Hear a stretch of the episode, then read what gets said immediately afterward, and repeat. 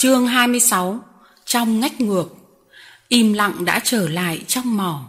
Không có tiếng động nhỏ nào vang đến chúng tôi. Dưới chân Nước nằm phẳng lặng Không một chút gợn Không một tiếng gì rào.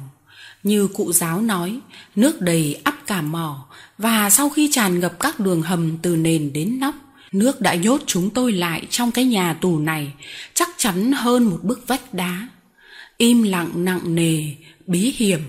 Im lặng ở cõi âm này còn ghê gớm, Còn kinh hồn hơn cả náo động gớm ghiếc khi nước tràn lên.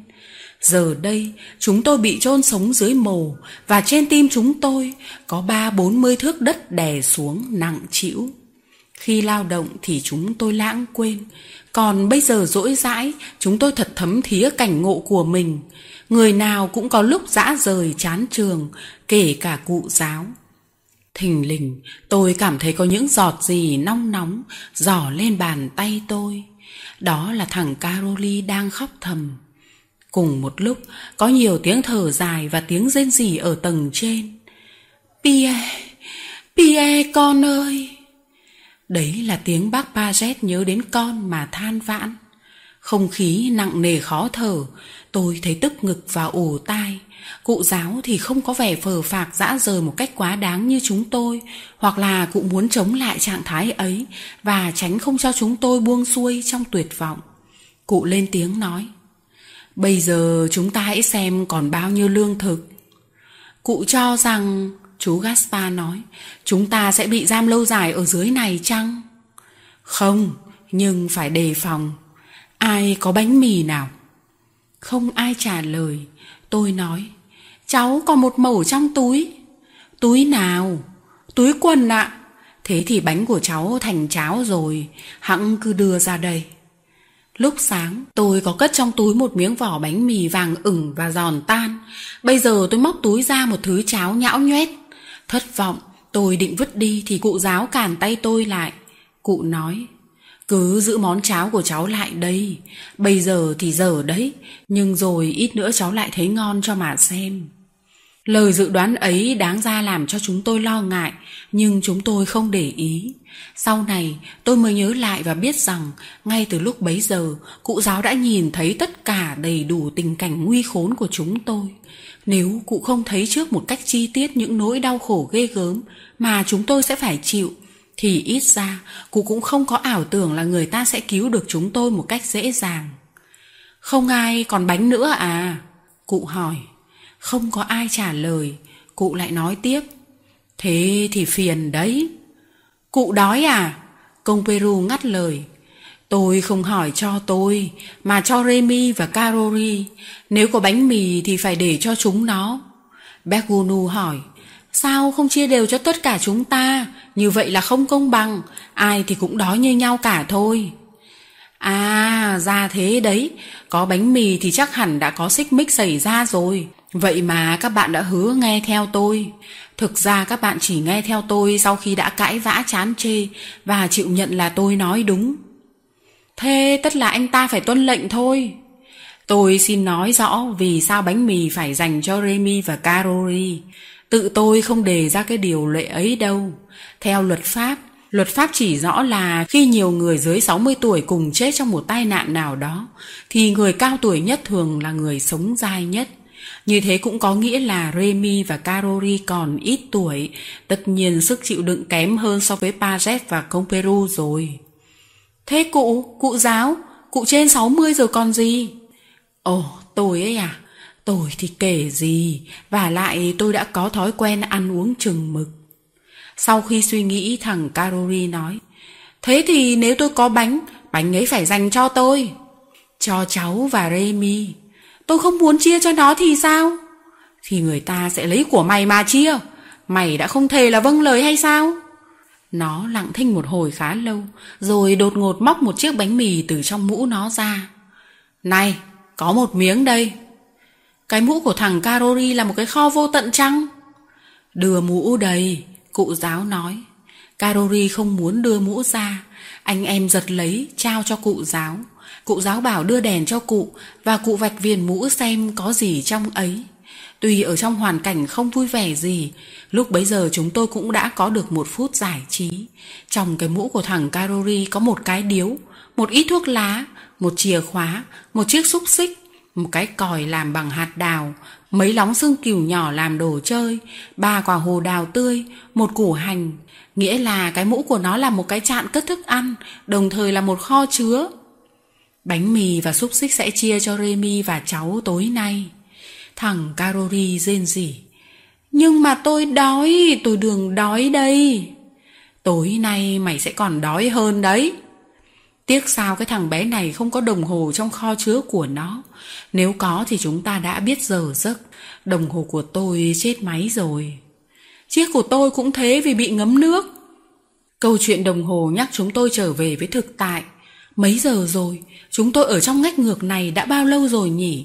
Anh em bàn tán nhưng không đi đến nhất trí. Một số anh em cho rằng mới đúng chưa, một số khác lại bảo là đã 6 giờ chiều. Nghĩa là đối với những người này, chúng tôi đã bị giam hãm đã hơn 10 tiếng liền. Đối với những kẻ khác thì chưa đầy 5 tiếng. Sự chênh lệch trong ước lượng bắt đầu từ đây. Nó còn diễn ra nhiều lần và đưa đến những khoảng cách lớn. Lúc này không phải là lúc nói chuyện phiếm, cho nên khi cuộc bàn cãi về giờ giấc chấm dứt thì mọi người lại lặng im và có vẻ đăm chiêu suy nghĩ. Các bạn khác nghĩ những gì tôi không biết, nhưng ý nghĩ của tôi mà suy ra thì ý nghĩ của họ chắc chắn cũng không có gì tươi vui cả. Dù ý kiến của cụ giáo có vẻ chắc như đinh đóng cột, tôi cũng không tin rằng sẽ được cứu thoát.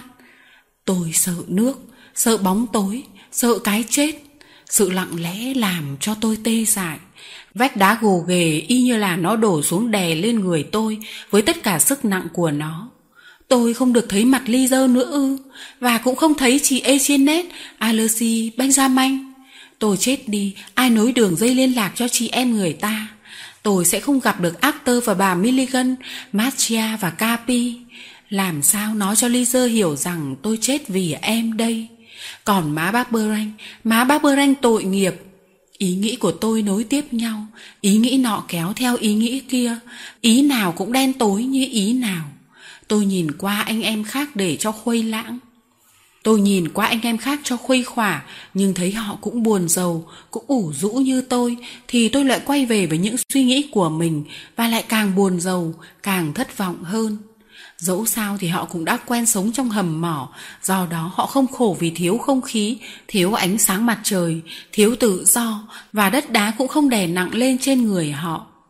Thình lình, trong im lặng, tiếng chú Gaspar cất lên. Tôi cho rằng người ta chưa làm gì để cứu chúng ta. Tại sao anh lại nghĩ như vậy? Tôi có nghe thấy gì đâu nào. Cả thành phố bị phá hủy, đây là một trận động đất. Hay là ở trong thành phố người ta tưởng chúng ta đã chết hết, có làm gì nữa cũng vô ích. Thế thì chúng ta bị bỏ mặc ở đây rồi. Cụ giáo ngắt lời. Tại sao các anh lại nghĩ như vậy về các bạn của chúng ta? Buộc tội họ như vậy là không đúng. Các anh thừa biết rằng khi xảy ra tai nạn, người thợ mỏ không bỏ nhau bao giờ. Và thà rằng hy sinh 20 người, 100 người, chứ không đành không cứu một người bạn. Các anh biết điều ấy chứ?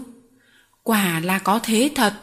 Đã thế thì tại sao các anh lại bảo là người ta bỏ mặc chúng ta?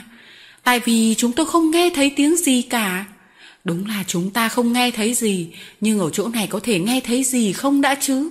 Ai biết được, tôi thì không biết rồi. Với lại nếu chúng ta nghe được và biết rõ rằng người ta không làm việc, thì điều đó có đủ chứng tỏ rằng người ta bỏ rơi chúng ta hay không? Chúng ta có biết tai họa đã xảy ra như thế nào đâu. Nếu là một cuộc động đất thì những kẻ sống sót có bao nhiêu việc phải làm trong thành phố. Nếu chỉ là một cơn lụt như tôi đoán thì phải biết tình hình ở các giếng thế nào. Giếng có thể lở mất, đường hầm từ kho đến có thể sụp đổ rồi, phải có thì giờ mới có thể tổ chức cứu ra được. Tôi không dám nói rằng chúng ta sẽ được cứu thoát, nhưng tôi tin chắc người ta đang tiến hành công việc cứu cho chúng ta. Cụ giáo nói những điều đó với giọng quả quyết và có thể thuyết phục những người hoài nghi nhất và làm yên lòng những người khiếp sợ nhất. Tuy thế, bác Bekunu còn có ý kiến. Nếu người ta tưởng chúng ta đã chết hết rồi thì sao? Người ta cũng cứ cứu chứ. thế nhưng nếu anh lo ngại cái điều ấy, thì chúng ta hãy làm cho họ biết rằng chúng ta còn sống. Chúng ta hãy đập vào vách hết sức mạnh. Các anh biết rằng âm vang truyền đi trong đất. Nếu người ta nghe thấy, người ta biết rằng cần phải làm nhanh và tiếng gọi của ta lại còn chỉ hướng cho họ tìm đến nữa. Không chần chừ, bác Bekunu vốn mang giày bốt rất to, đập mạnh vào vách đá theo cách gọi thợ mỏ lên khỏi hầm cái tiếng động ấy, nhất là những ý nghĩ đó, gợi lên đã lôi chúng tôi ra khỏi cơn tê liệt. Anh em có nghe thấy tiếng gọi của chúng ta không? Họ có sắp trả lời chúng ta không? Chú gaspar hỏi. Này, cụ giáo ơi, nếu anh em nghe thấy thì họ có thể làm gì để cứu chúng ta nhỉ? Chỉ có hai cách thôi, và tôi tin chắc rằng các ông kỹ sư sẽ dùng cả hai cách song song với nhau. Một là khoét lối xuống để thông với ngách của chúng ta, hai là múc cho nước vơi đi. Chao ôi, khoét lối xuống. Ái chà, múc nước đi cơ à. Những câu nói ấy không làm cho cụ giáo cuống. Chúng ta ở sâu 40 thước phải không? Mỗi ngày đào từ 6 đến 8 thước, thì 7-8 ngày là tới chỗ chúng ta. Không thể đào 6 thước mỗi ngày được. Làm công việc thường ngày thì thế, nhưng khi phải cứu sống những người bạn thợ với nhau, thì anh em có thể làm những việc phi thường. Tám ngày thì làm thế nào mà sống nổi? Cụ thử nghĩ xem những tám ngày. Này, còn nước thì sao? Làm thế nào để cho vơi đi? Nước thì làm thế nào tôi không biết. Muốn biết điều đó trước hết phải biết có bao nhiêu nước đã tràn vào trong mỏ. 20 vạn mét khối chăng? Hay 30 vạn? Tôi chịu. Tuy nhiên, để tới chỗ chúng ta không cần thiết phải múc hết cả khối lượng nước đã đổ vào mỏ, bởi vì chúng ta ở tầng 1. Vì người ta tổ chức múc luôn ở cả ba giếng một lúc, mỗi giếng hai gầu, cho nên mỗi chuyến múc được 6 gầu, mỗi gầu chứa 250 lít, vị chi là 15.000 lít tất cả, như thế cũng nhanh đấy chứ. Một cuộc tranh cãi nổ ra về các biện pháp tốt nhất để cứu sống chúng tôi. Cuộc tranh cãi không đi đến đâu, nhưng riêng tôi thì rút ra trong ấy được kết luận là dù có đủ tất cả mọi thuận lợi, chúng tôi cũng phải ở lại ít nhất 8 ngày trong cái nhà mồ ấy. 8 ngày. Cụ giáo có nói về trường hợp những người bị nghẽn dưới hầm 24 ngày. Nhưng đó là ở trong chuyện, còn chúng tôi ở đây là sự thật.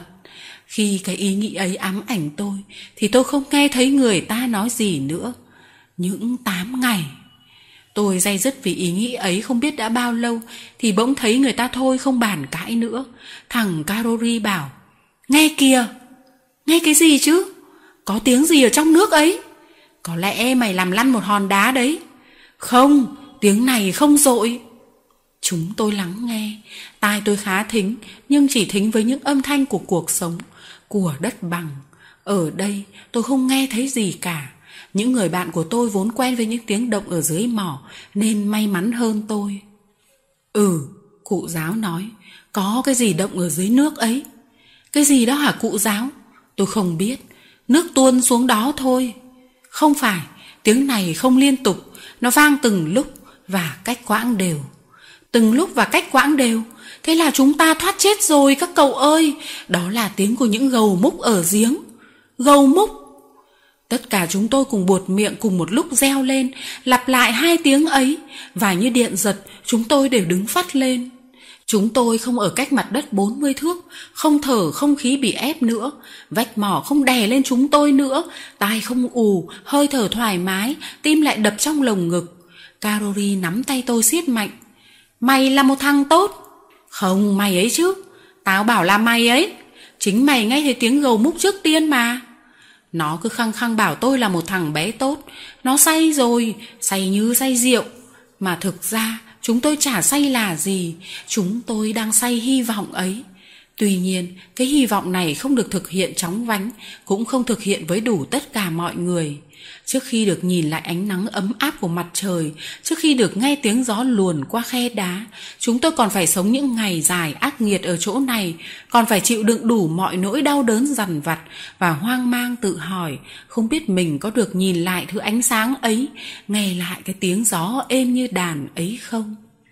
Nhưng đã kể cho các bạn nghe cái tai nạn khủng khiếp của mỏ tư re y như nó diễn ra, thì bây giờ cũng phải nói cho các bạn nó đã xảy ra như thế nào và các kỹ sư đã làm những gì để cứu chúng tôi Sớm thứ hai tuần ấy, khi chúng tôi vừa xuống hầm mỏ thì trời đầy những mây sẫm và có hiện tượng của một cơn rông sắp diễn ra.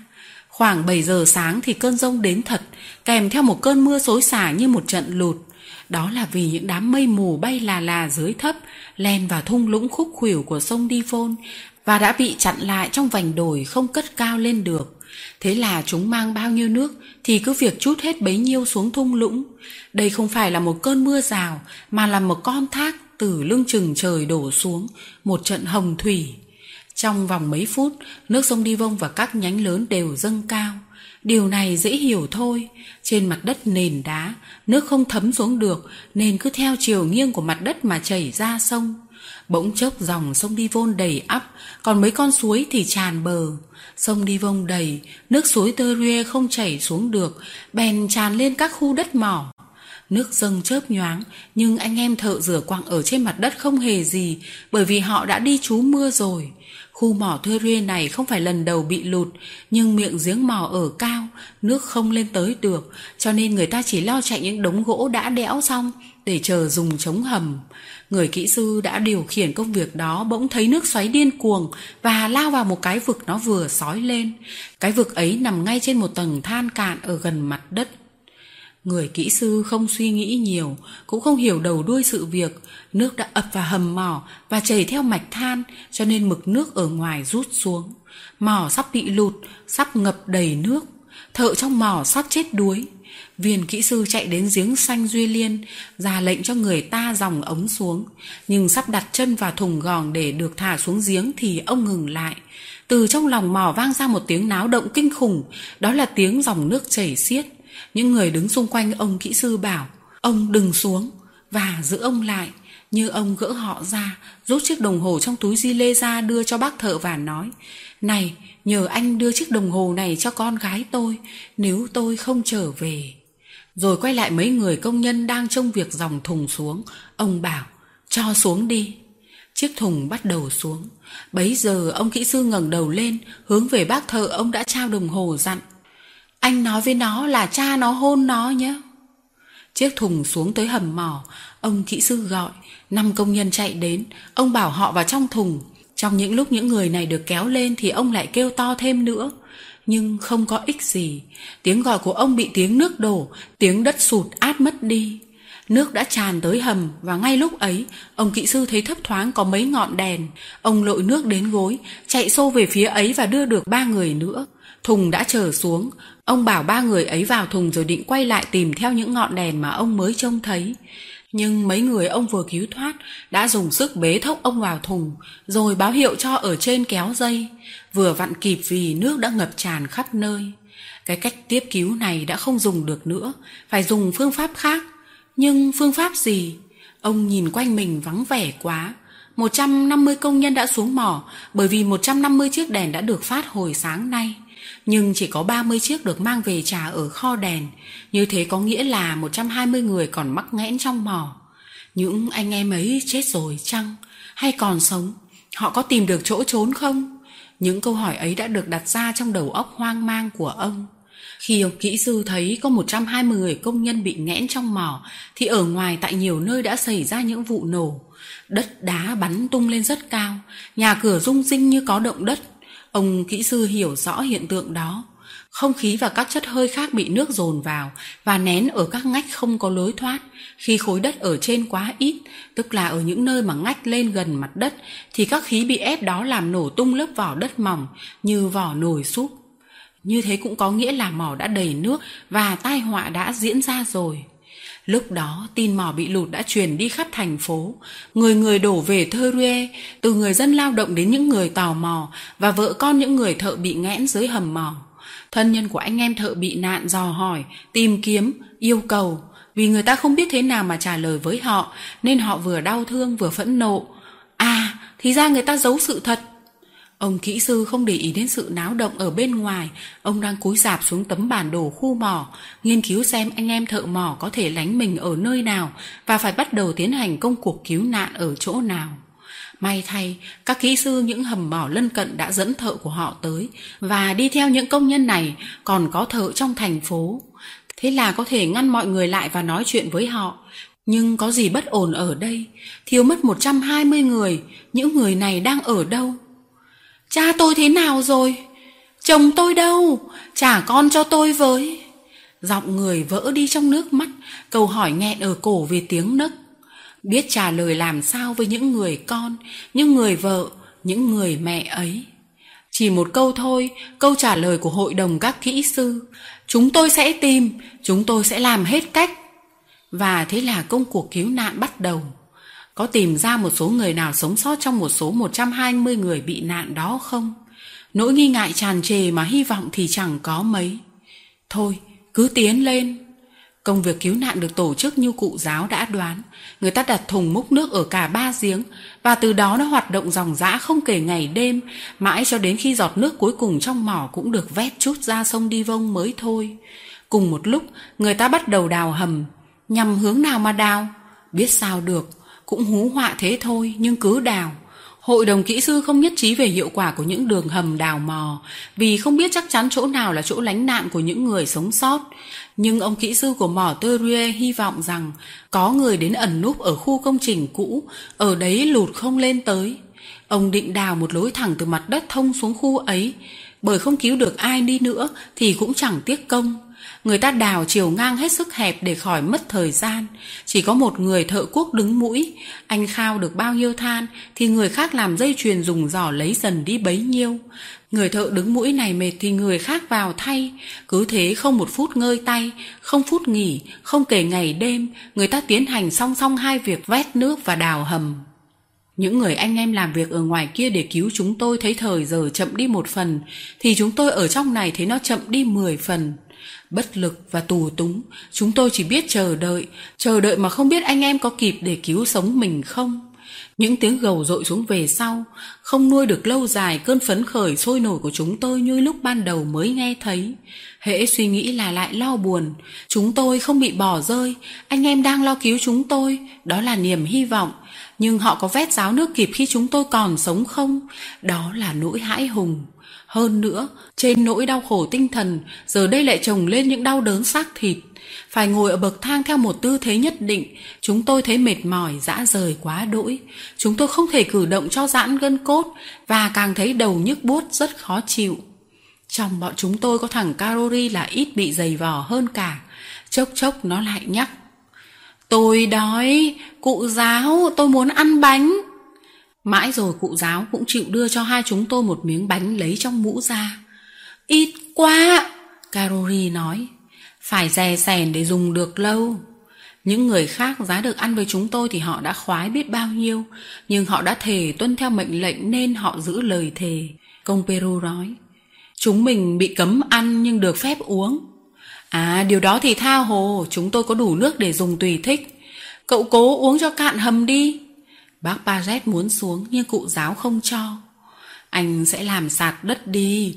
Remy nhẹ người và nhanh nhẹn hơn để nó xuống lấy lên đưa cho chúng ta. Bằng gì? Bằng chiếc ủng của tôi đây. Tôi nhận chiếc ủng và sắp sửa tụt xuống. Cụ giáo bảo, hãy hượm một tí để bác đưa tay cho cháu nắm. Cụ đừng lo, cháu có ngã xuống nước cũng chẳng hề gì đâu, cháu biết bơi. Bác muốn đưa tay cho cháu nắm mà. Không biết có phải cụ giáo đã cúi quá mức hay không, hay vì không cử động mà cụ đã hóa tê dại, hoặc là vì than ở dưới chân đã sụt đi dưới sức nặng của cụ. Chỉ biết rằng khi cụ cúi xuống thì cụ nhào luôn tới trước và đâm đầu vào vực nước đen xì. Chiếc đèn cụ cầm để soi cho tôi cũng lăn theo và chìm nghỉm. Nhoáng một cái, chúng tôi đã ở trong đêm dày đặc và tất cả đều buột miệng kêu lên một tiếng. Cũng may tôi đã ở tư thế đi xuống, tôi cứ việc nằm ngửa mà tuột và trong khoảnh khắc tôi đã lao xuống nước theo cụ giáo. Trong lúc đi đây đó với cụ Vitali, tôi tập bơi, tập lặn và đã bơi lặn thành thạo tới mức xuống nước cũng thoải mái như ở trên cạn. Nhưng ở trong cái hang tối này còn biết phương hướng nào. Khi tụt xuống, tôi không nghĩ đến điều đó, tôi chỉ nghĩ rằng cụ giáo sắp chết đuối và tôi phải lao theo nước theo bản năng. Tìm đâu bây giờ? Đưa tay về phía nào? Làm sao mà lặn xuống? Tôi đang phân vân tự hỏi như thế thì thình lình thấy có một bàn tay bấu giết lấy vai tôi và lôi tôi chìm nghỉm. Tôi đạp mạnh và trồi lên mặt nước, bàn tay kia vẫn bám chặt vào vai tôi. Bám chặt cháu cụ giáo nhé, và cố ngước đầu lên, cụ thoát chết rồi đó. Thoát chết ư, cả cụ lẫn tôi chưa thoát chết đâu, bởi vì tôi không biết phương hướng nào mà bơi cả. Bỗng tôi nảy ra ý gọi lên. Các bác lên tiếng đi chứ. Remy, cháu ở chỗ nào? Đó là tiếng chú Gaspar. Nó chỉ hướng cho tôi, phải bơi về phía bên trái. Thắp đèn lên cho cháu. Liền sau đó một ngọn đèn sáng lên, chỉ cần với tay là tôi níu được bờ, một tay bám vào tảng than, tay kia tôi kéo cụ giáo. Với cụ, như thế là kịp thời quá, vì cụ đã uống nước và bắt đầu ngạt thở. Tôi nâng đầu cụ lên khỏi mặt nước và cụ hồi tỉnh nhanh chóng.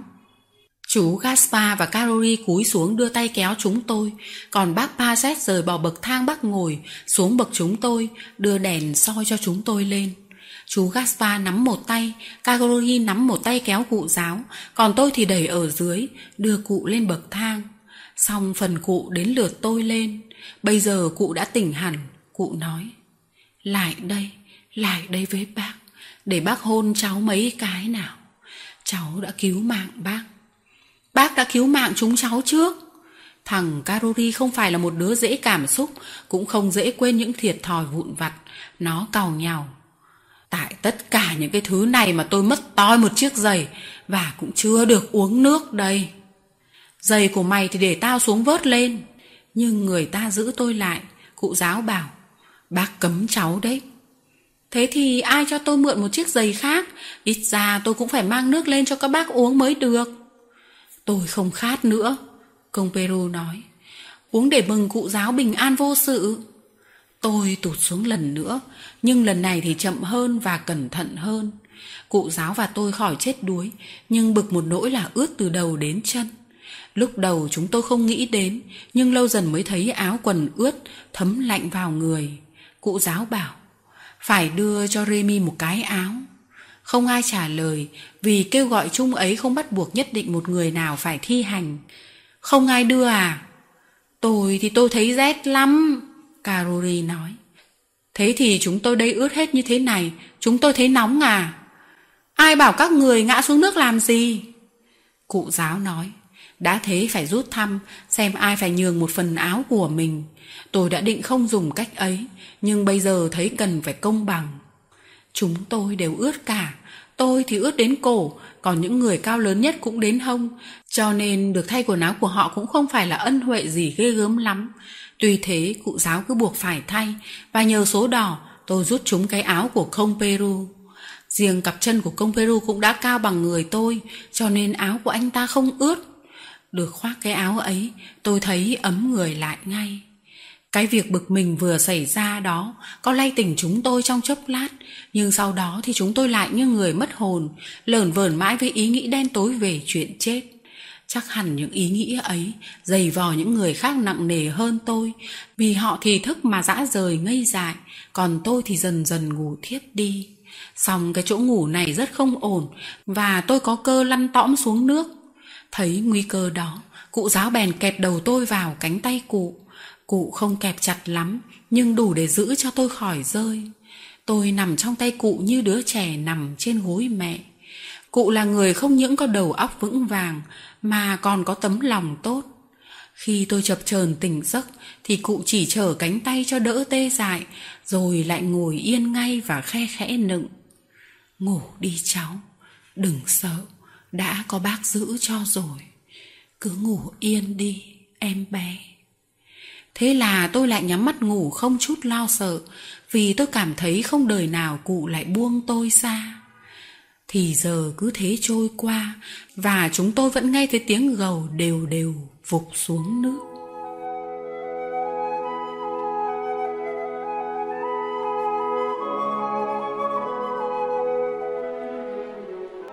Chương 27 Công cuộc cứu nạn Ngồi lên bậc thang quả chật trội không sao chịu nổi, chúng tôi quyết định khoét nới ra và thế là mọi người bắt tay vào việc. Chúng tôi lại dùng dao moi than và đưa than vụn xuống.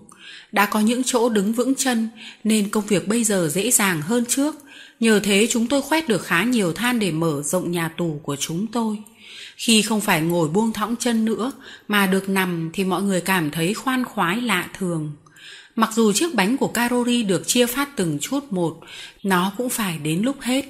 Miếng bánh cuối cùng vừa phát đúng lúc nên mới đến được tay chúng tôi. Khi cụ giáo đưa miếng bánh ấy thì tôi thấy trong mắt mọi người ánh lên một điều gì đó khiến cho tôi hiểu ngay rằng nếu còn bánh để phát lần nữa, họ sẽ không chịu để yên, họ sẽ đòi phần họ, mà nếu không cho thì họ cũng sẽ cứ tự tiện để lấy. Lâu dần rồi hầu như người ta không buồn nói năng gì nữa. Trước kia thao thao bao nhiêu thì bây giờ im lặng bấy nhiêu. Có nói thì cũng chỉ nói về hai vấn đề. Người ta dùng phương pháp gì để đến được với chúng tôi và chúng tôi bị giam hãm ở đây đã bao lâu rồi. Nhưng câu chuyện chẳng sôi nổi như lúc đầu. Có ai nói một lời thì nó cũng rơi tõm đi, chứ những người khác không buồn đáp lại, hoặc có cũng chỉ đáp nhát gừng. Nói trời, nói đất, nói trắng nói đen gì thì cũng không làm cho ai giận dữ, thậm chí cũng không ai cãi lại. Người ta chỉ nói, được, rồi sẽ hay. Chúng ta bị vùi lấp dưới này hai ngày rồi, hay sáu ngày, thì cứ để lúc được cứu lên khắc biết. Nhưng cái lúc ấy có đến không đã chứ? Riêng tôi thì tôi bắt đầu lung lay tợn lắm. Và cũng không phải chỉ một mình tôi. Đôi lúc những người bạn khác thốt lên một vài lời nhận xét, Chứng tỏ họ cũng không tin tưởng mấy. Chẳng hạn như bác Bekgunu Nếu tôi ở lại dưới này thì cái điều an ủi tôi Là công ty mỏ sẽ cung cấp cho mẹ nó Và các cháu một khoản thực lợi. Ít ra thì chúng cũng khỏi phải vào nhà tế bần là chỉ huy thì không những phải vì anh em chống đỡ tai họa, mà còn phải ngăn ngừa sự suy sụp tâm hồn của chính anh em. Hẳn là cụ giáo nghĩ thế. Cho nên mỗi khi có một người nào đó tỏ vẻ ngao ngán thất vọng, thì cụ can thiệp ngay bằng một lời cổ vũ. Anh cũng như chúng tôi, không ai ở dưới này đâu. Gầu múc đều nước rút dần rồi. Rút ở chỗ nào? Ở giếng. Còn ở đường hầm. Rồi cũng sẽ đến, phải chờ chứ nếu mọi việc không tiến hành trôi chảy và chóng vánh thì đó không phải là lỗi tại các kỹ sư và các anh em thợ đang làm việc để cứu sống chúng tôi. Con đường hầm để thông xuống chỗ chúng tôi mà anh em đào từ đầu thì nay anh em vẫn đào tiếp, không một phút nghỉ ngơi. Nhưng công việc quả thật là khó khăn. Tầng than anh em đang đào khoét là một tầng than rắn và lại đường hầm hẹp chỉ đủ chỗ cho một người làm mà anh em đào ham lắm nên chóng mệt, cứ phải thay người luôn. Trong lúc đó việc thông hơi cũng chật vật, đào tới đâu người ta đặt ống dẫn khí tới đó và nối các ống với nhau bằng đất sét. Mặc dù vậy và luôn luôn quạt không khí vào bằng một chiếc quạt tay mạnh, đèn cũng chỉ cháy ở miệng ống dẫn không khí, xây đi là tắt. Tất cả những điều ấy làm chậm công việc đào hầm, cho nên đến người thứ bảy thì anh em mới đào được khoảng 20 mét. Bình thường thì mất một tháng mới đào được xong con đường hầm như thế, nhưng với tất cả mọi phương tiện và khí thế làm việc lúc này, nhất định thời gian được rút ngắn hơn. Và chăng nếu không có sự kiên trì cao cả của ông kỹ sư thì chắc chắn công việc phải bỏ dở. Dư luận đều cho rằng việc này là vô ích vì những anh em thợ bị chôn vùi trong mỏ đã chết hết rồi, chỉ còn việc dùng gầu mốc cho hết nước để một ngày kia nhặt xác mà thôi. Đã thế thì sớm hay muộn vài giờ có nghĩa lý gì chứ? Mọi người nói thế, những người am hiểu cũng nghĩ thế, cho đến thân nhân của những người bị nạn, cả mẹ họ, vợ họ cũng đã để tang rồi, không còn ai sống sót mà lên khỏi mỏ thơ đâu. Vừa để mạnh việc vét nước, công việc này chỉ gián đoạn tạm thời khi máy hư hỏng. Ông kỹ sư vẫn cho tiếp tục mở con đường hầm xuống, mặc cho mọi người bàn tán và bạn bè đồng nghiệp bình phẩm. Ông kỹ sư này có cái đức tính kiên trì và lòng tin cao quý, đã giúp cho Colombo tìm ra tân thế giới. Ông nói với anh em thợ mỏ. Hãy cố gắng thêm một hôm nữa các bạn ạ, à. một hôm nữa thôi, nếu đến mai mà vẫn không thấy tâm hơi gì thì chúng ta sẽ ngừng. Tôi yêu cầu các anh làm việc vì bạn của các anh, cũng như tôi có thể yêu cầu nếu chẳng may chính các anh là người bị nạn. Lòng tin tưởng hừng hực của ông truyền sang anh em thợ, cho nên khi đi họ hoang mang vì dư luận của dân thành phố, khi về thì họ tin tưởng vào ông.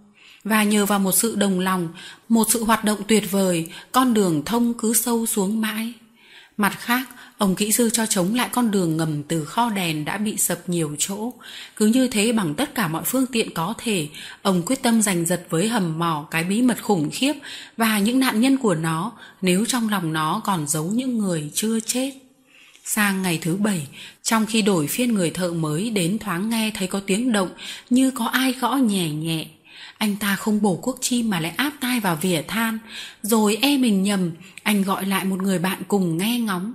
Cả hai im lặng lắng tai nghe một lúc thì quả thấy có tiếng gõ nhẹ nhẹ, cách quãng đều nhau vọng lại. Cái tin này truyền miệng đi rất nhanh, một số người tin, số đông hơn ngờ vực. Rồi nó bay đến tai ông kỹ sư và lập tức ông nhảy xuống đường hầm. Như vậy là rốt cuộc ông đã nghĩ đúng. Trong mỏ vẫn có những người sống sót và sẽ được cứu nhờ vào lòng tin tưởng của ông. Rất nhiều người đi theo ông. Ông bảo những người thợ mỏ giãn ra để cho ông nghe. Nhưng ông xúc động quá. Ông run lên nên chẳng nghe thấy gì. Ông nói một cách thất vọng. Tôi chẳng nghe thấy gì cả. Nhưng hai người thợ đầu tiên đã nghe thấy tiếng gõ nói quả quyết rằng họ không nhầm, vì chính tay họ đã nghe những tiếng gõ trả lời tiếng gõ của họ. Họ là những người thông thạo, từng làm nghề mỏ lâu năm, cho nên lời nói của họ có uy tín. Ông kỹ sư bảo những người đi theo ông đi ra hết, kể cả những người làm dây chuyền để chuyển than ra ngoài, chỉ giữ lại hai người thợ ấy. Bấy giờ họ lấy cuốc chim bổ vào than nhiều nhát rõ mạnh, cách quãng đều nhau, theo lối gọi bạn của những người thợ mỏ. Xong họ nín thở, áp tai vào vỉa than để nghe ngóng. Đợi một lúc thì thấy có tiếng trả lời yếu ớt đều đặn, những tiếng ấy dội mạnh vào tim họ. Ông kỹ sư ra lệnh, "Quốc nữa đi, Quốc từng nhát cách quãng nhau xa để cho chắc chắn những tiếng trả lời không phải là tiếng vang của những nhát quốc do các anh bổ xuống. Hai người thợ bổ cuốc xuống và ngay sau đó lại nghe thấy những tiếng trả lời đều nhịp như họ đã nghe thấy lúc trước, nghĩa là tiếng gõ theo lối gọi thợ mỏ. Không nghi ngờ gì nữa, vẫn còn có những người sống sót ở dưới ấy và có thể cứu họ. Tin này lan nhanh khắp thành phố, nhanh như làn thuốc súng cháy. Người ta đổ xô tới mỏ thơ rê đông hơn ngày xảy ra tai nạn và rõ ràng xúc động hơn. Vợ con, bố mẹ của những người bị nạn chạy đến, mặc quần áo tang, run run mà mắt người hy vọng. Bao nhiêu người còn sống, chắc là nhiều lắm, có thể là chồng chị, nhất định là con tôi. Mọi người muốn ôm hôn ông kỹ sư, nhưng ông ấy vẫn điềm tĩnh trước niềm vui, cũng như đã điềm tĩnh trước sự nghi ngờ và lời chế giễu. Ông chỉ nghĩ đến việc cấp cứu và để giãn bớt những kẻ tò mò quấy rối, cũng như thân nhân của những người bị nạn đổ xô tới. Ông đã phải nhờ binh lính đến giữ trật tự, công việc khỏi bị trở ngại. Những tiếng động vọng ra yếu ớt quá, đến nỗi không thể nào định rõ được hướng chỗ phát ra. Tuy thế cũng đã đủ cho mọi người hiểu được rằng những người thợ còn sống sót hiện nay đang mắc nghẽn tại một trong ba ngách ngược chỗ hầm phẳng, nơi công trường cũ. Vậy thì không thể chỉ có một đường thông mà phải đào ba đường thông xuống cả ba ngách ngược. Chừng nào nghe rõ ra được thì sẽ bỏ những con đường vô dụng để tập trung sức vào con đường đúng. Thế là công việc lại tiếp tục khẩn trương hơn, phần lớn cũng nhờ có những công ty láng giềng đã gửi những thợ quốc giỏi nhất đến giúp. Song song với hy vọng hoàn thành đường thông, còn có hy vọng đi theo đường hầm bởi vì nước trong mấy giếng đã thấy rút dần. Ở trong ngách của chúng tôi, khi nghe thấy tiếng quốc gọi của ông kỹ sư thì chúng tôi cũng xúc động như khi nghe thấy tiếng gầu múc vụp xuống giếng. Cả bọn buột mồm reo lên một tiếng hồ hởi. Sống rồi! Và tưởng chừng như người ta sắp đưa tay kéo mình lên. Nhưng cũng như tiếng gầu vụt nước, sau hy vọng thì lại thất vọng. Tiếng quốc chim chứng tỏ những người bạn đào hầm còn cách chúng tôi xa lắm. 20 mét có dễ, 30 mét cũng nên.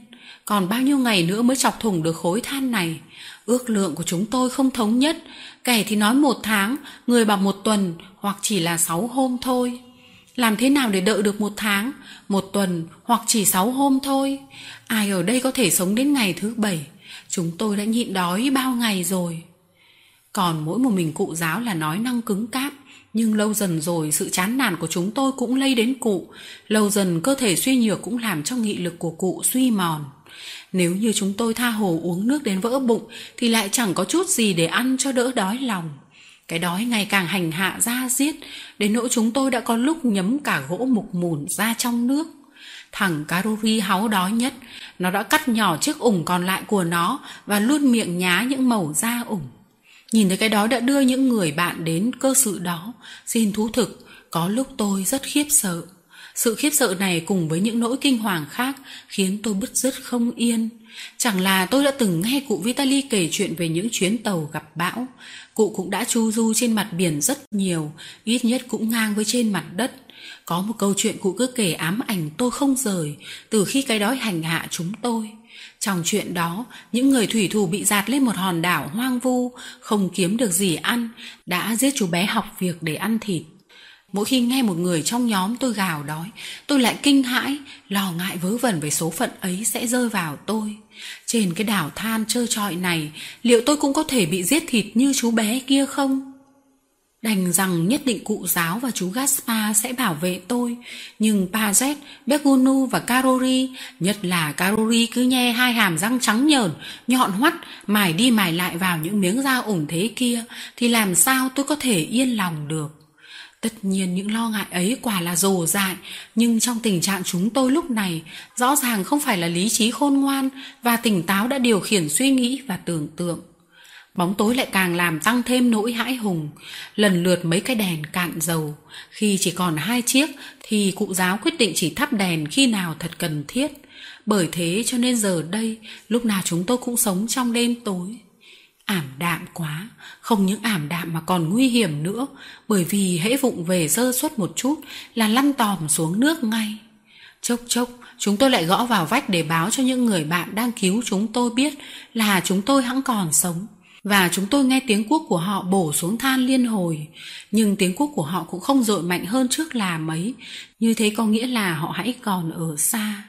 Khi tôi thắp đèn đi lấy nước thì tôi thấy hình như mực nước có xuống được vài phân. Nước xuống rồi, ơn trời! Một lần nữa, chúng tôi khấp khởi hy vọng. Anh em muốn trong đèn để theo dõi mực nước, nhưng cụ giáo không đồng ý. Thế là tôi tưởng như sắp có phản kháng. Nhưng cụ giáo có bao giờ đòi hỏi chúng tôi điều gì mà không kèm theo những lời lẽ xác đáng. Chúng ta còn nhiều lúc cần đến đèn lắm. Nếu như cứ động một chút mà thắp đèn, thì làm thế nào khi cần đến có đèn thật sự? Hơn nữa các bạn tưởng rằng được thấy nước xuống, nhưng mà xuống quá chậm, các bạn lại càng khổ sở vì nóng ruột thì sao? Đừng có mong nhìn thấy nước vơi đi rõ ràng, hãy vững lòng, nhất định sẽ thoát nạn. Ta còn 13 que diêm, cần thì sẽ dùng ngay lập tức. Chúng tôi ngồi im lìm hàng giờ, có lẽ hàng ngày, không có gì để tin vào mà sống, ngoài tiếng cuốc khoét hầm và tiếng gầu múc nước. Những tiếng ấy càng lâu càng to dần, tiến triển này rất chậm và khó nhận thấy. Nước xuống, những người cứu nạn cũng đến gần, nhưng liệu họ có đến kịp hay không chứ? Nếu công việc của những người cứu nạn mỗi phút một tiến lên, thì sự suy nhược của chúng tôi mỗi phút một tăng dần và dằn vặt chúng tôi nhiều hơn, thể xác kiệt quệ, tinh thần dã rời. Từ lúc bắt đầu lụt cho đến nay, những người trong nhóm chúng tôi không có chút gì dính bụng. Ghê gớm hơn nữa, chúng tôi chỉ hô hấp một thứ không khí tù hãm, cho nên ngày càng uế tạp, càng khó thở. Cũng may là nước càng rút thì áp suất không khí càng giảm đi, chứ nếu nó cứ căng như cũ thì chắc hẳn chúng tôi đã chết ngạt hết. Như vậy rõ ràng là nếu chúng tôi được cứu sống thì cũng do công việc cứu nạn được tổ chức và điều khiển khẩn trương. Tiếng cuốc bổ và tiếng gầu múc nước đưa đến đều đặn như tiếng quả lắc đồng hồ. Mỗi khi họ dừng tay thay người thì chúng tôi xúc động đến phát sốt lên. Liệu chúng tôi có bị bỏ rơi không? Hay là lại có những khó khăn không vượt qua nổi? Trong một khoảng rừng như thế, bỗng nổi lên một tiếng động kinh khủng, một tiếng vù, một tiếng thổi rất mạnh. Carori kêu lên, nước ao xuống mỏ rồi. Cụ giáo nói, không phải nước, thế thì là cái gì? Tôi không rõ nhưng không phải nước đâu. Mặc dầu đã nhiều lần cụ giáo tỏ ra sáng suốt và suy đoán vững vàng, chúng tôi vẫn chỉ tin ở cụ khi cụ đưa ra được những lý lẽ rõ ràng xác đáng. Bây giờ cụ đã thú nhận không hiểu nguyên nhân của tiếng động ấy. Sau này chúng tôi được biết đó là tiếng quạt máy có bánh xe răng cưa lắp lên để quạt không khí vào cho những người đào đất. Mọi người lại rơi vào trạng thái điên loạn vì nghĩ tới nạn lụt. Đốt đèn lên! Không cần thiết. Đốt đèn lên ngay, đốt lên ngay! Cụ giáo phải làm theo tất cả vì mọi người đều lên tiếng ùa vào. Ánh đèn chiếu sáng, chúng tôi thấy nước không dâng lên mà có lẽ rút xuống. Cụ giáo bảo, đấy các bạn xem, nước sẽ lên thôi, lần này thì chết hết. Nếu thế thả chết ngay đi còn hơn, tôi không thể chịu đựng được hơn nữa. Cụ giáo, đưa đèn đây, tôi muốn viết vài dòng cho vợ con. Viết hộ tôi nữa, hộ cả tôi nữa. Chính bác Bekunu đã đòi lấy đèn để viết thư cho vợ con trước khi chết. Trong túi bác ta còn có một mảnh giấy và một mẩu bút chì. Bác chuẩn bị viết. Tôi muốn viết thế này. Chúng tôi, Gaspar, Pazet, cụ giáo, Karori và Bekunu đã bị giam hãm trong ngách ngược, sắp chết. Tôi, Bekunu, tôi cầu xin Chúa che chở cho vợ hóa và các con côi cút của tôi. Tôi ban phúc cho chúng. Thế anh Gaspar muốn nói gì? Chú Gaspar để lại cho cháu Alessi tất cả tài sản của chú. Bác Pazet cầu Chúa, Đức Mẹ và nhờ công ty cùng che chở giúp đỡ cho vợ con. Thế cụ giáo? Tôi không có người thân. Cụ giáo buồn rầu trả lời, chẳng ai sẽ khóc tôi cả đâu. Thế Karori? Karori kêu lên, tôi ấy à? Tôi sẽ nhờ ai đó bảo hộ cho đống hạt rẻ trước khi sát vỏ. Không thừa giấy để ghi chuyện vớ vẩn đâu. Có vớ vẩn đâu? Mày không có ai để gửi lại cái hôn ư? Mẹ mày đâu? Mẹ tôi ấy à? Mẹ tôi sẽ hưởng tất cả những gì của tôi. Thế Remy? Tôi, Remy tặng cho Matia con Capi và chiếc thụ cầm. Tôi hôn Alessi và nhờ anh em tìm gặp Lizer. Chúng mình cùng ký tất cả vào đây. Bác Paget nói. Tôi chỉ xin gạch một dấu chữ thập. Mọi người ký xong, bác Begunu nói. Thế là xong, tôi xin mọi người để cho tôi chết yên tĩnh, đừng có nói năng gì với tôi. Vĩnh biệt các bạn. Từ bậc trên, bác ta bước xuống bậc dưới, ôm hôn tất cả ba chúng tôi, rồi trở lên bậc trên, ôm hôn bác Bazet và Karori. Sau đó, bác vun lại một đống than vụn, gối đầu lên, nằm dài ra và không động đậy nữa. Xúc động vì bức thư và sự chán ngán của bác Bekunu, chúng tôi lại càng cảm thấy nản lòng. Tuy nhiên, tiếng quốc chim đã nghe rõ rệt, chắc hẳn là người ta đến gần chúng tôi lắm rồi, sắp gặp chúng tôi cũng nên. Cụ giáo giải thích điều đó để chúng tôi phấn chấn lên đôi chút. Nếu quả họ đã đến gần lắm như cụ tưởng thì chúng ta đã nghe thấy họ kêu. Đằng này mình không nghe thấy tiếng họ gọi cũng như không nghe thấy tiếng chúng mình gọi. Có khi ở cách mấy thước mà vẫn không nghe thấy tiếng gọi. Điều đó là do chất đá có chuyển tiếng đi hay không? Hoặc là do khoảng cách? Chúng tôi có bằng chứng rõ ràng là nó không còn tràn ngập hầm đến tận nóc nữa. Chúng tôi nghe có tiếng sột soạt trên đá và có tiếng nước óc ách như có những mảnh than nhỏ rơi xuống. Thắp đèn lên thì thấy có mấy con chuột cống ở phía dưới. Cũng như chúng tôi, chúng nó đã tìm được một cái chuông không khí và khi nước rút xuống thì chúng rời bỏ chỗ trú ẩn để đi kiếm ăn. Chúng đã đến được đây hẳn là vì nước không còn tràn ngập các con đường hầm từ đây đến trần nữa. Những con chuột ấy đến với cái hầm giam chúng tôi, khác nào con bồ câu đến với chiếc thuyền của Noe. Cơn hồng thủy đã chấm dứt. Cụ giáo nhớn người lên bậc trên gọi, Begunu phấn khởi lên.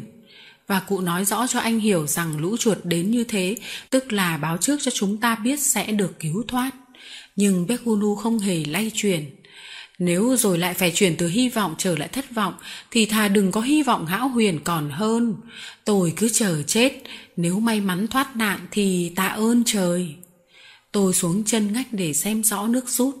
Nước quả có rút nhanh đấy và bây giờ đã có một khoảng trống khá lớn giữa mặt nước và nóc hầm. Thằng carori gọi với theo tôi. Bắt ít con chuột để chúng mình ăn đi mày. Nhưng muốn bắt chuột thì phải nhanh nhẹn hơn tôi kia. Tuy vậy sự hy vọng cũng làm cho tôi hồi tỉnh và cái khoảng trống trong đường hầm làm nảy sinh trong đầu tôi một ý nghĩ cứ khiến tôi suy tính băn khoăn. Cụ giáo ạ, à, cháu có ý kiến thế này, chuột sục sạo trong hầm như thế nghĩa là có thể đi lại được, cháu sẽ bơi cho đến chỗ thang lên xuống. Đến đấy cháu sẽ gọi lên, đánh tiếng cho người ta nghe thấy và giúp cho họ đến cứu chúng ta. Họ sẽ xuống tìm ta, như thế nhanh hơn là cứ khoét đường hầm mà xuống. Bác cấm cháu làm việc đó đấy. Nhưng cháu bơi lội dưới nước y như cụ đi lại trên bộ ấy. Xuống nước cháu không khác gì con lươn, con trạch đâu. Thế còn khí độc. Chuột đi qua được không khí ấy chúng thở được thì cũng không có gì là độc đối với cháu. Bác bà rét to tiếng dục. Ừ, đi đi Remy, tao sẽ thưởng cho mày chiếc đồng hồ. Anh Gaspar, cụ giáo hỏi, ý kiến anh thế nào? Tôi không có ý kiến đâu. Nếu nó có thể bơi tới gần cầu thang được thì nó cứ đi, tôi không có quyền cản nó. Nhỡ nó chết đuối thì sao? Thế may nó thoát được, khỏi phải chờ đợi để ngồi chết rũ ở dưới này thì sao?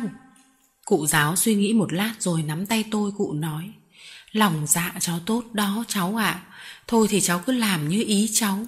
Phần bác, bác cho rằng cháu đang cố làm một việc không thể làm được. Nhưng việc không thể làm được mà người ta làm được xưa nay cũng không phải là không có. Cháu hôn các bác đi. Tôi hôn cụ, hôn chú Gaspar rồi cởi quần áo tụt xuống nước. Trước khi bơi tôi dặn lại. Các bác cứ kêu lên đều đều nhé. Tiếng các bác sẽ giúp cháu định được phương hướng. Khoảng trống dưới mái hầm là bao nhiêu? Có đủ để tôi khỏi vướng trong khi bơi lội không? Điều cốt yếu là ở đó. Bơi đi được mấy sải, tôi thấy rằng nếu cứ bơi từ từ thì không đến nỗi phải đụng đầu vào vách đá. Như thế thì việc tôi làm sẽ không phải là phiêu lưu quá. Không biết rồi cuối cùng sẽ là được giải phóng hay là chết. Tôi ngoảnh lại thì thấy ánh đèn của anh em phản chiếu trên mặt nước đen ngầu. Rõ ràng đó là một ngọn hải đang chỉ đường dọi lối cho tôi. Tôi vẫn nghe tiếng cụ giáo hỏi. Vẫn bình thường chứ? Tôi trả lời vâng và thận trọng tiến lên. Từ ngách chúng tôi nấp đến chân thang, cái khó là ở phương hướng, vì cách chỗ chúng tôi không xa có một ngã tư, ở đấy các đường hầm gặp nhau. Trong bóng tối phải nhận cho ra lối đi đến chân thang, bằng không sẽ lạc đường. Mái hầm, vách hầm không đủ để tôi dựa vào mà tìm lối đi, chỉ có một chỗ dựa đáng tin cậy hơn, đó là đường ray trên mặt đất. Cứ theo đường ray, chắc chắn tôi sẽ tìm được thang lên. Chốc chốc tôi thả cho chân chìm xuống và khi chân đã mò gặp được đường sắt rồi thì tôi từ từ trồi lên và bơi đi. Có đường dây ở dưới, có tiếng gọi của các bạn thợ đằng sau, tôi không ngại lạc hướng.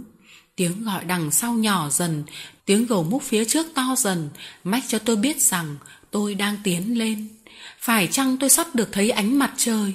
Phải chăng lát nữa các bạn tôi sẽ được cứu sống nhờ sự cố gắng của tôi? Cứ nghĩ thế là tôi phấn chấn, tìm thấy đủ sức lực để vượt lên. Bơi giữa hầm, hễ đứng thẳng người là gặp đường dây và thường thường tôi chỉ của chân mò cũng đủ. Lần này của chân mà không thấy, tôi lặn xuống lấy tay sờ soạng mãi cũng không tìm ra. Tôi mò từ vách này qua vách bên kia cũng không gặp. Tôi nhầm đường rồi, tôi dừng lại để suy nghĩ và nhận phương hướng. Tiếng gọi của các bạn tôi giờ chỉ còn vọng đến như một tiếng thì thầm xa xôi khó nghe thấy. Thở một lúc cho đỡ mệt, tôi hít không khí đầy ngực, rồi hụp xuống lần nữa. Lần này cũng không may mắn hơn lần trước, vẫn không tìm thấy đường say. Tôi đã đi nhầm lối mà không biết, cho nên cần phải quay lại. Nhưng làm sao quay trở lại lối cũ được? Các bạn tôi không kêu gọi nữa, hoặc là họ vẫn gọi mà tôi không nghe thấy, thì kết quả cũng thế thôi. Một lúc tôi bị tê liệt đi vì kinh hoàng. Tôi không biết phương hướng nào mà bơi đi cả Hẳn tôi đành chịu chết giữa cái đen tối mờ mịt ở trong lòng nước lạnh như băng, dưới cái vòm cuốn nặng trình trịch này. Nhưng đột nhiên tiếng gọi lại vang lên, và thế là tôi biết phải quay lại theo hướng nào. Bơi lùi độ 20 sải thì tôi lặn xuống và lại tìm thấy đường dây. Đúng lối rẽ ở nơi đây. Tôi tìm tấm bảng không thấy, tôi tìm các cửa cũng không ra. Bên phải bên trái tôi đều gặp vách đá. Đường dây đâu rồi? Tôi lại men theo đường dây bơi cho đến khi không còn đường dây nữa. Đường dây bị đứt một cách đột ngột. Bấy giờ tôi mới hiểu rằng đường dây đã bị dòng nước cuốn phăng đi và tôi không có cách gì làm chuẩn để bơi đi được nữa. Trong hoàn cảnh này thì dự định của tôi không thể thực hiện, chỉ còn việc quay về mà thôi. Đường đã đi một lần rồi, tôi biết là không nguy hiểm, vì vậy tôi bơi nhanh theo tiếng gọi để mau đến ngách. Càng đến gần, tôi càng cảm thấy hình như giọng nói của các bạn tôi rắn chắc hơn, dường như họ được bồi thêm sức lực. Trong chốc lát tôi đã đến miệng ngách và đến lượt tôi gọi lên. Cụ giáo bảo, đây nào, lại đây. Cháu không tìm được lối đi lên giếng.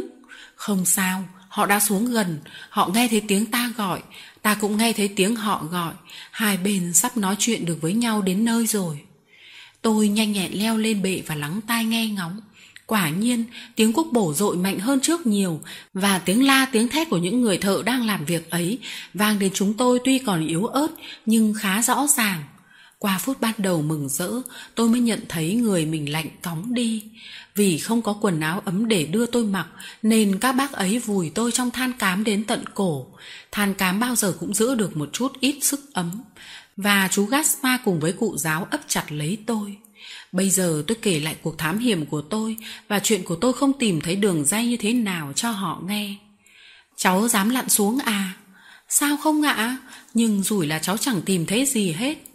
Cũng như cụ giáo đã nói, điều này không có gì là quan trọng nữa.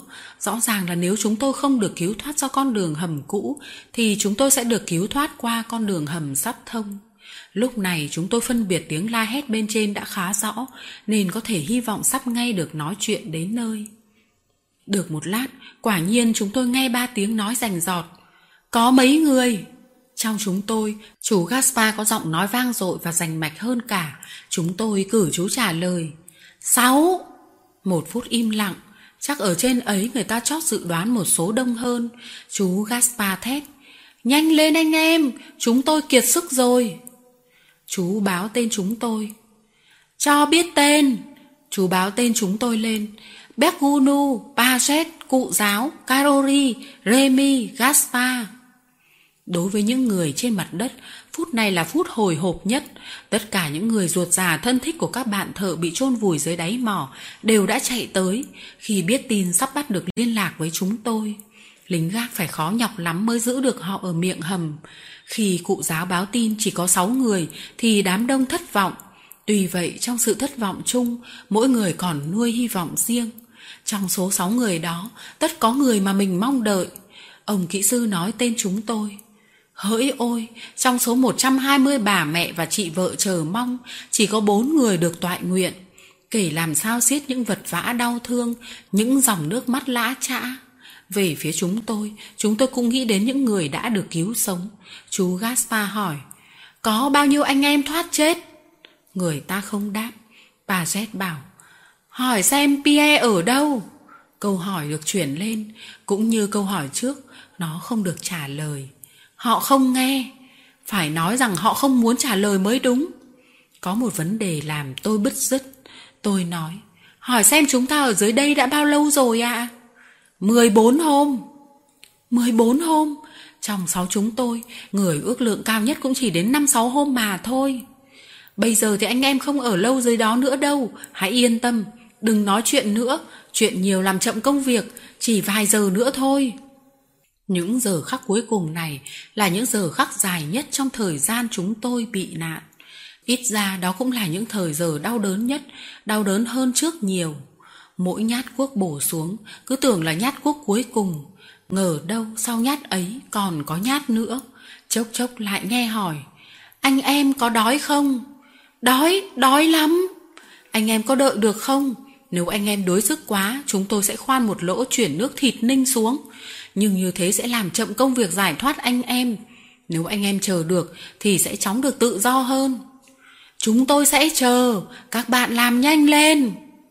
Các gầu múc không ngừng hoạt động giây phút nào và mực nước cứ xuống đều đều. Cụ giáo bảo, báo lên cho trên kia biết là nước đang xuống. Chúng tôi biết, bằng lối thông mới này hoặc là đường hầm cũ, chúng tôi sắp gặp anh em trong chốc lát thôi. Tiếng quốc bây giờ ngay nhẹ hơn, chắc là anh em biết sắp thủng tới nơi và chúng tôi đã báo cho biết vị trí của chúng tôi rồi, nên anh em sợ làm sụt đất. Đất kia mà sụp xuống đầu thì có thể bị thương hoặc chết, hoặc xô luôn chúng tôi xuống nước lẫn với đá vụn. Cụ giáo cũng giải thích cho chúng tôi thấy rằng còn phải sợ một cơn lùa dữ dội của không khí, khi có một lỗ thủng thì không khí sẽ tuồn ra như một viên đại bác và quật ngã tất. Bởi thế, phải cẩn thận phải đề phòng, cũng như anh em quốc đất ở bên trên phải đề phòng về phần họ. Bây giờ mỗi nhát cuốc đã làm chuyển động khối đất trên trần, khiến nhiều màu than vụn tách ra theo lăn xuống dốc và rơi xuống nước. Lạ thay, càng gần đến lúc được cứu thoát, chúng tôi lại càng thấy yếu sức. Chính tôi, tôi cũng không đứng vững được nữa. Nằm dài trên đống than vụn, tôi không chống tay đứng dậy nổi. Tôi run cầm cập, mặc dù chẳng rét chút nào. Cuối cùng vài hòn cho than to rơi rã ra, lăn đến giữa chúng tôi. Lỗ hồng đã khoét ra trên trần ngách, ánh sáng đèn vừa làm lóa mắt chúng tôi một thoáng thì vụt tối sầm ngay. Một luồng gió dữ dội, một thứ vòi rồng mang theo bao nhiêu là than và các thứ linh tinh khác đã thổi đèn phụt tắt. Gió lùa đấy, anh em đừng sợ, chúng tôi sẽ đem đèn ra ngoài thắp lại, anh em chờ một chút. Lại chờ, lại chờ lần nữa, nhưng trong lúc đó thì dưới nước có tiếng vang động mạnh. Tôi quay lại thì thấy có ánh đèn rất sáng, đang lướt trên mặt nước có tiếng vỗ nhẹ lóc bóc, và có tiếng người kêu. Gắng lên, gắng lên các bạn. Cùng lúc đó từ trên lỗ thủng, người ta đưa tay kéo các bạn ở bệ trên lên, thì từ đường hầm người ta cũng đến với chúng tôi, những anh em ở bệ dưới. Ông kỹ sư là người đầu tiên leo lên lối ngách. Không nói được câu nào, tôi đã nằm gọn trong tay ông. Vừa vặn kịp, tôi sắp ngất đi tới nơi rồi. Tuy là đi, tôi cũng biết rằng người ta mang tôi đi, và khi ra khỏi đường hầm thì người ta bọc tôi trong chăn. Tôi nhắm mắt lại, tôi nhắm mắt lại nhưng chỉ trong giây lát sau, thấy như bị quáng nên lại mở ra. Đó là ánh sáng ban ngày, chúng tôi đã ra ngoài trời. Lúc bấy giờ có một vật gì trăng trắng lao vào người tôi, đó là con Capi, nó nhảy phóc lên tay ông kỹ sư liếm mặt tôi. Đồng thời tôi cảm thấy ai đó nắm tay tôi hôn, rồi nghe một giọng nói yếu ớt. Remy, đó là tiếng của Machia. Tôi nhìn ra xung quanh và thấy ngay một đám đông bị chen chúc hai bên để chống một lối đi ở giữa. Đám đông ấy rất im lặng, người ta đã căn dặn đừng có ai kêu lên khiến chúng tôi xúc động, nhưng thái độ và ánh mắt của họ cũng thay lời nói. Hai chục cánh tay vươn ra muốn đỡ lấy tôi, nhưng ông kỹ sư không có ý nhường tôi cho bất cứ ai. Tự hào về chiến thắng của mình, sung sướng và rạng rỡ, ông đỡ lấy tôi đem ngay về nhà. Ở đó đã có những chiếc giường sửa soạn đầy đủ và sẵn sàng chờ đón chúng tôi. Hai ngày sau, tôi đi dạo giữa các đường phố vác sơ cùng với Matcha, Alersi và Capi. Đi tới đâu, khách qua đường cũng dừng lại để nhìn. Có người lại gần tôi, bắt tay tôi, nước mắt giàn ruộng. Cũng có người thấy tôi thì ngoảnh mặt đi. Những người này đang nặng tang tóc và đau xót. Alersi nói, khi tớ nghĩ rằng vì giúp tớ mà cậu hy sinh, thì tớ rụng rời tay chân. Đúng thế, tớ cho rằng cậu đã chết rồi cơ. Tớ thì tớ chưa lúc nào tin rằng cậu đã chết. Machia nói, tớ chưa dám chắc người ta có thể đến kịp để cứu cậu và cậu có còn sống mà ra khỏi mỏ hay không.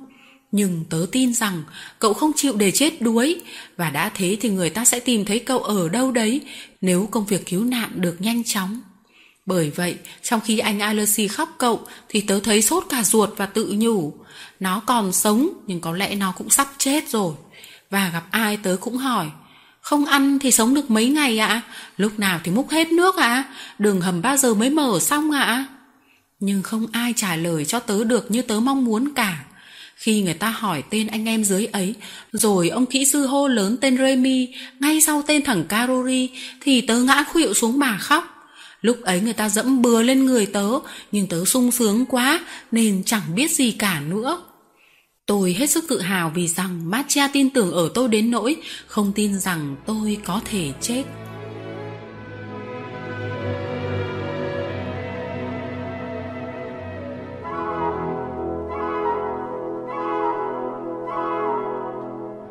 Để ủng hộ kênh, quý vị có thể để lại bình luận cũng như chia sẻ hoặc có thể ủng hộ tài chính trực tiếp về các địa chỉ đã được ghi ở phần mô tả.